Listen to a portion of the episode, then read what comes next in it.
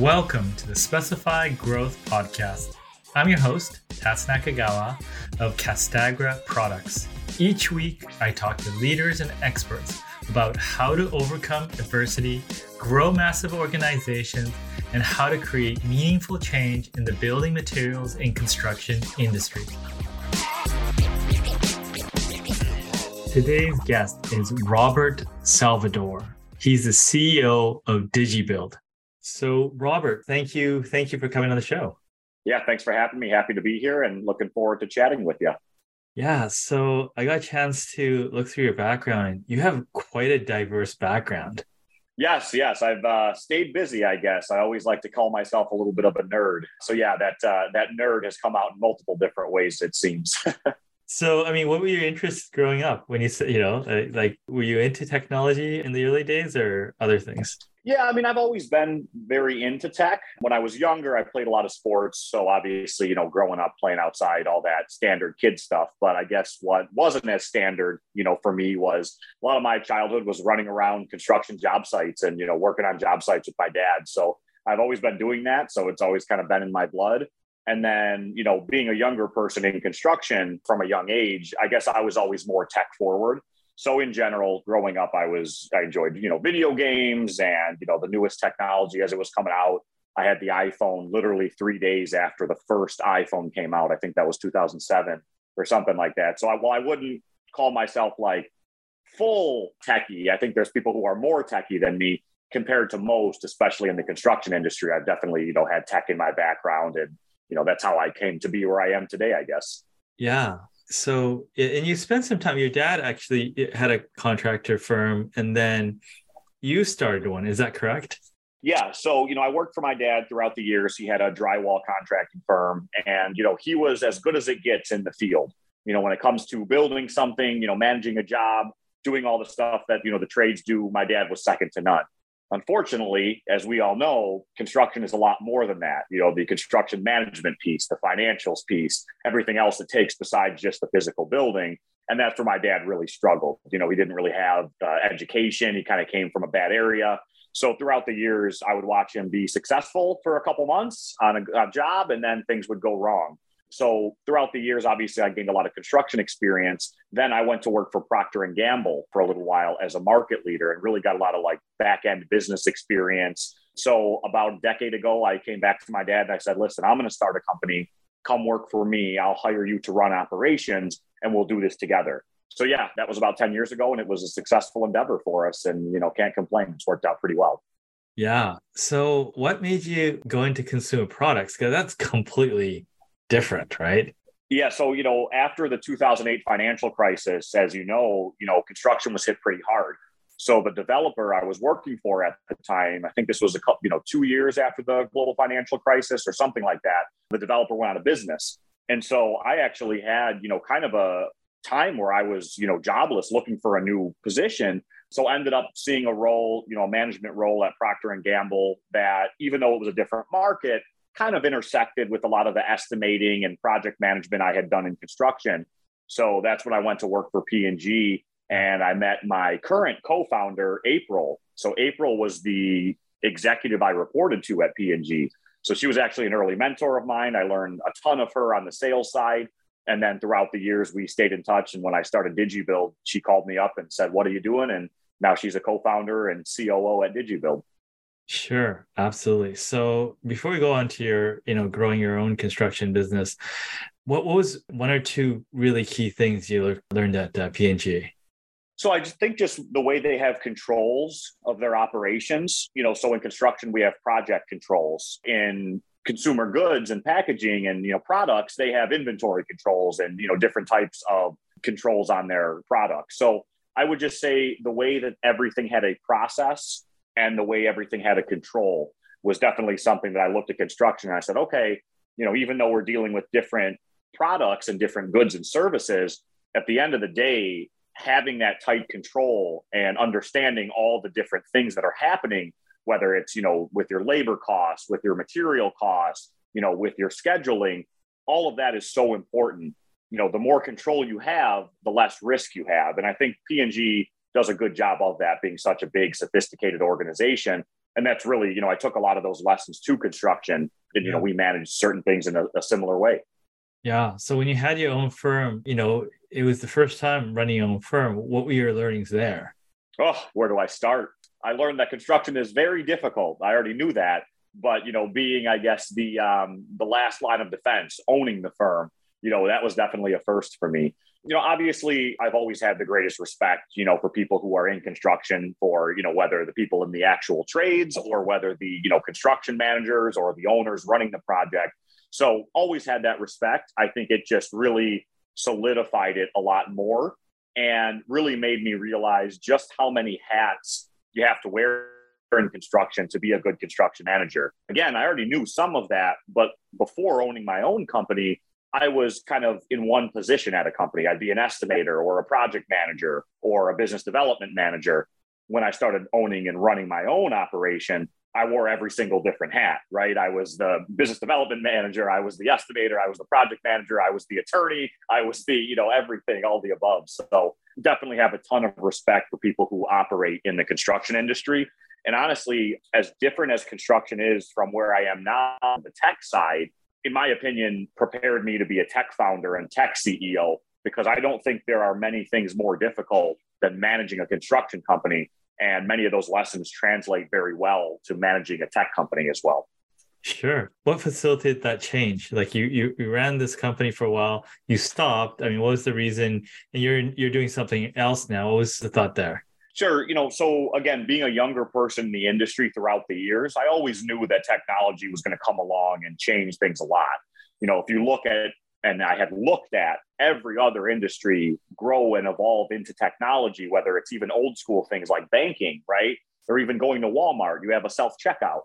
So I knew that eventually construction would make similar changes using technology. And obviously, again, I was, you know, pretty comfortable using technology.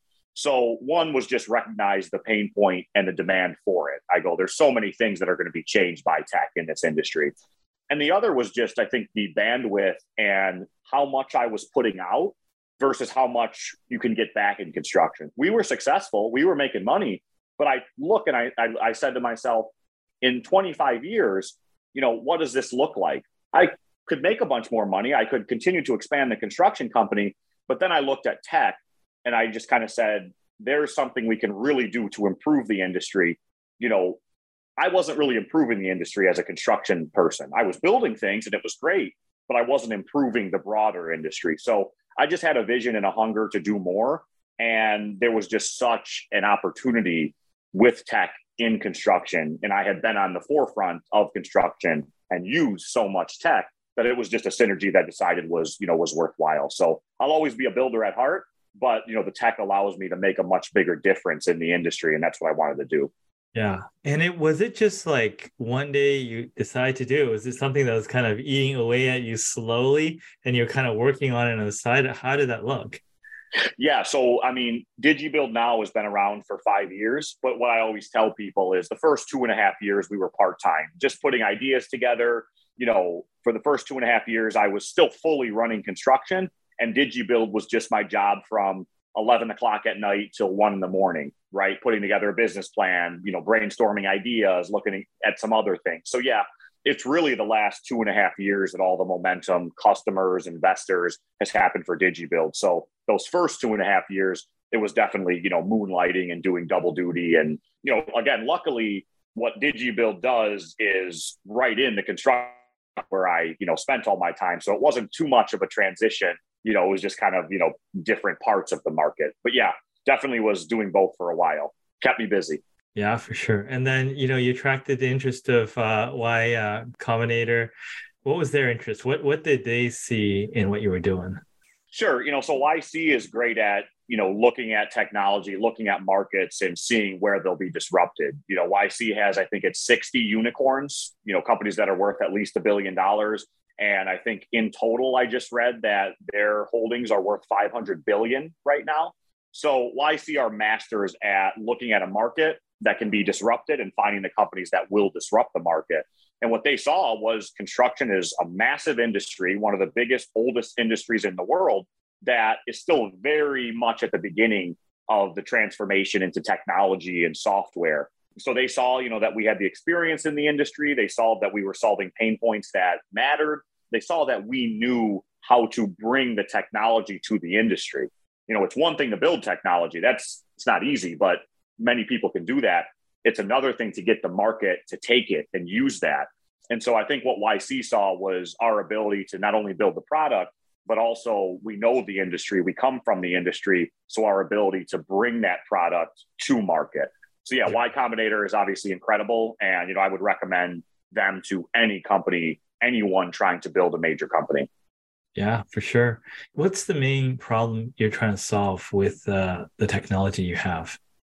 Sure. So, you know, in construction, whether you're a general contractor or an owner, real estate developer, we spend so much money, time, effort, and risk managing and procuring building material. So, as you know, construction is a $11 trillion industry globally. Around 30% of that spend is all on building materials, managing it, procuring them, tracking them to the job site, interacting with other stakeholders. So, you know, in an industry where we have small margins, where we're trying to improve in so many different ways, the most consistent reason that these projects finish late or over budget is supply chain issues. And so basically what DigiBuild does is helps to solve those supply chain issues for contractors and owners. High level will help them find material, we'll help them order it, We'll help them track and manage that material, and then we'll capture data around all that material for them to make better decisions for the next time. So, supply chain is a very big part of what we do as construction managers and builders. And it's really one of those workflows that hasn't been solved yet. And so that's what DigiBuild does helps them find, order, manage, track, and capture data around building material. Yeah. What type of individuals do you have to get buy on? Uh, bu- sorry, buy buy in on. Like, where where are the uh, the points that you really have to get uh, adoption? Sure. So it really depends on the company and the company size and type. As you know, construction's very siloed. There's so many different types of contractors, builders. So we normally sell to at least mid-size or above companies. So 50 million or above are typically our customers, but we have some smaller customers than that too. Really if it's a, a $200 million or $100 million company, there's usually a VP of operations or um, some sort of VP of construction who is the one who brings in the technology and, you know, we work with. Talking to much bigger companies, you know, we work with some of the biggest general contractors in the country, like BCC Construction, Hensel Phelps. Normally, with them, it's kind of a multi pronged enterprise sales process. So you go in through the innovation leader, and then they'll take you to a project manager who will pilot you. Then the innovation leader takes you to the CFO or a VP of operations who gives the final blessing, you know, to bring the software or the technology in at a, a bigger scale. So I think construction's still figuring out like the processes. Many of these companies are just bringing on their first innovation leader or technology leader. So we'll usually sell to an executive of some sort but one of the things that makes us really unique is our software doesn't really care about what the material type or the size of the company is. We can order with a drywall subcontractor the same way a real estate developer can order, you know, a Google Nest thermostat with us. Our software is agnostic to what is being ordered or managed. So it allows us to really manage workflows for many of the different stakeholders, whether you're a subcontractor, a general contractor, or a real estate developer. So we have customers who are each of those stakeholders the biggest real estate developers, the biggest general contractors, and then we also work with, you know, mid-sized subcontractors. Yeah.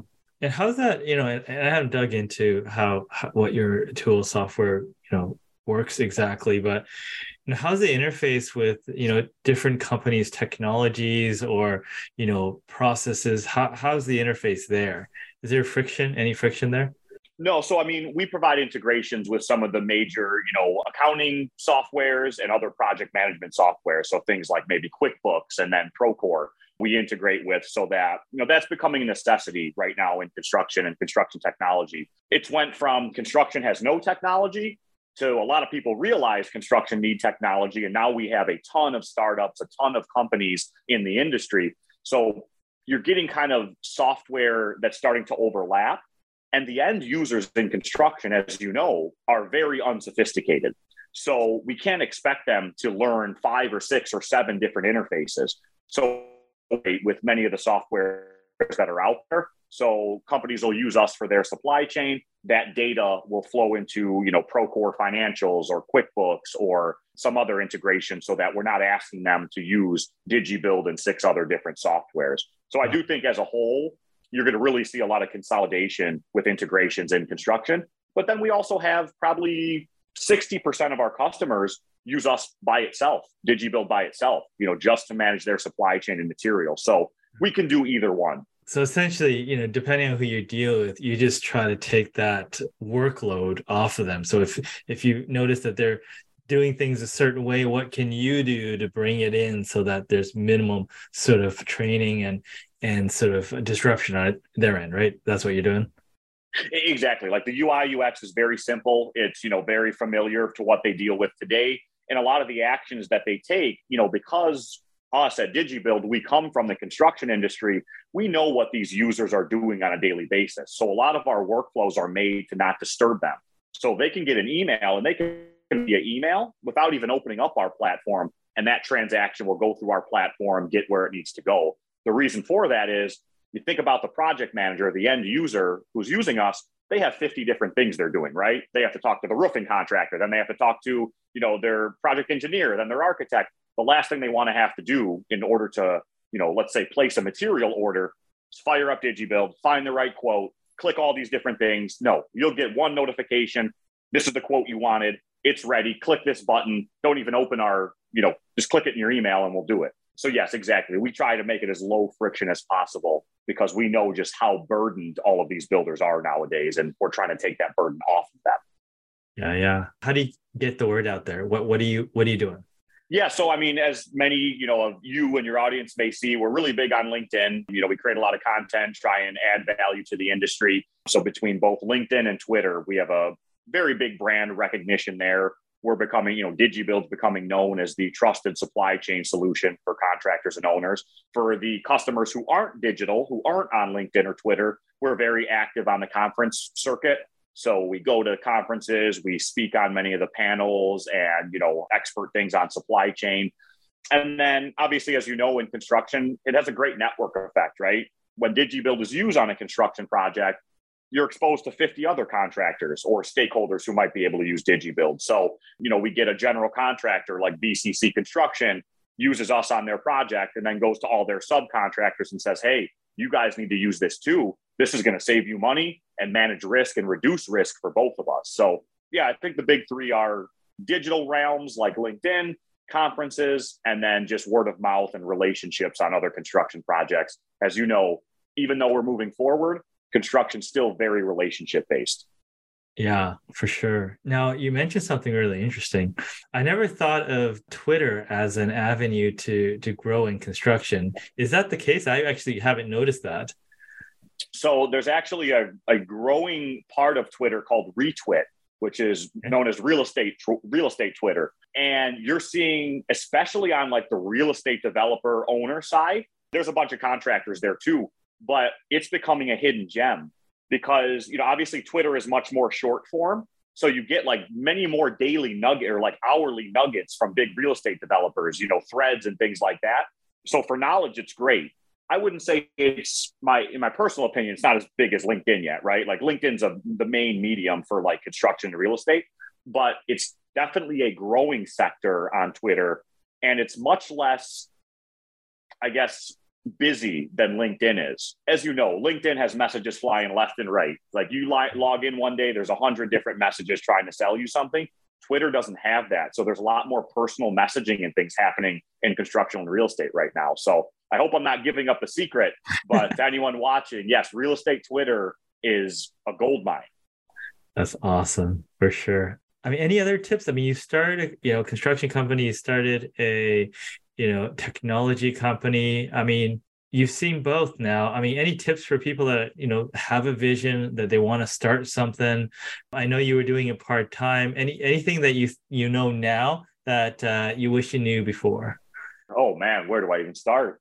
I think first of all, just saying, you know, if you want to build something, I always like, you know, the side hustle route first, at least to start, you know, so you have your day job, then you slowly build something up at night the best way to do it because you're not, you know, you're taking risk, but you're not taking stupid risk. and you're preparing yourself to launch, you know, when you're ready. Whereas if you quit your job and just start something new, then you're like, oh my God, I have to launch now or else I'm screwed. So I, I am a fan of kind of moonlighting, you know, construction being example, you know, become a project manager at a nice firm and then build your your software at night, you know, start start slower, start with your ideas. I would definitely say whether it's construction or anything else, it's so important to know your market. And construction is very unique in that, right? You know, you mentioned Y Combinator earlier. Y Combinator has built this blueprint for creating successful startups, and there's no one better than them.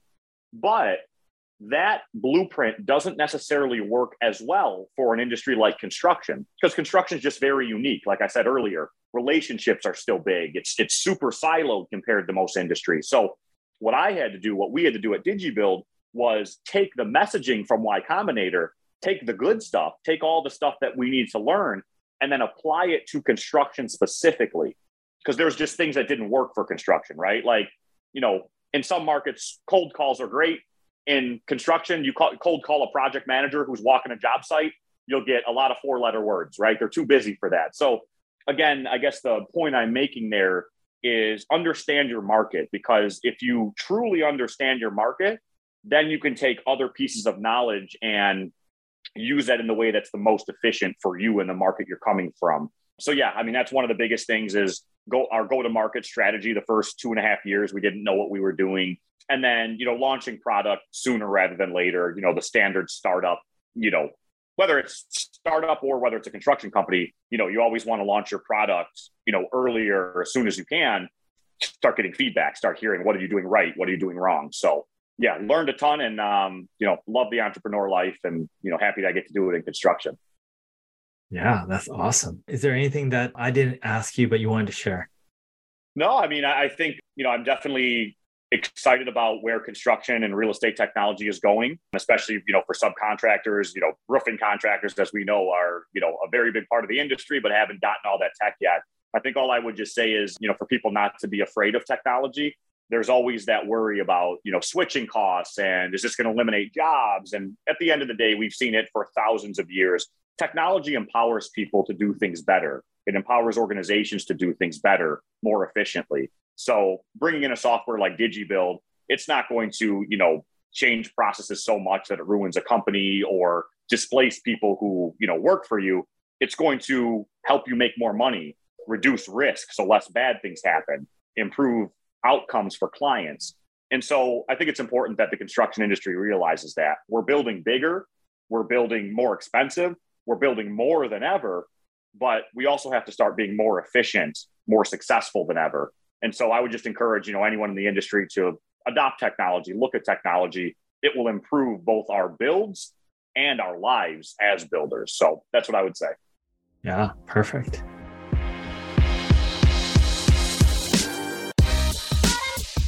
Thank you for listening to the Specified Growth podcast today. Make sure you check out youtube.com forward slash tats talks for video of today's podcast. Hit the subscribe button for upcoming episodes.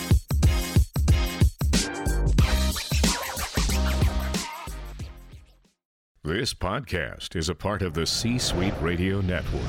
For more top business podcasts, visit c-suiteradio.com.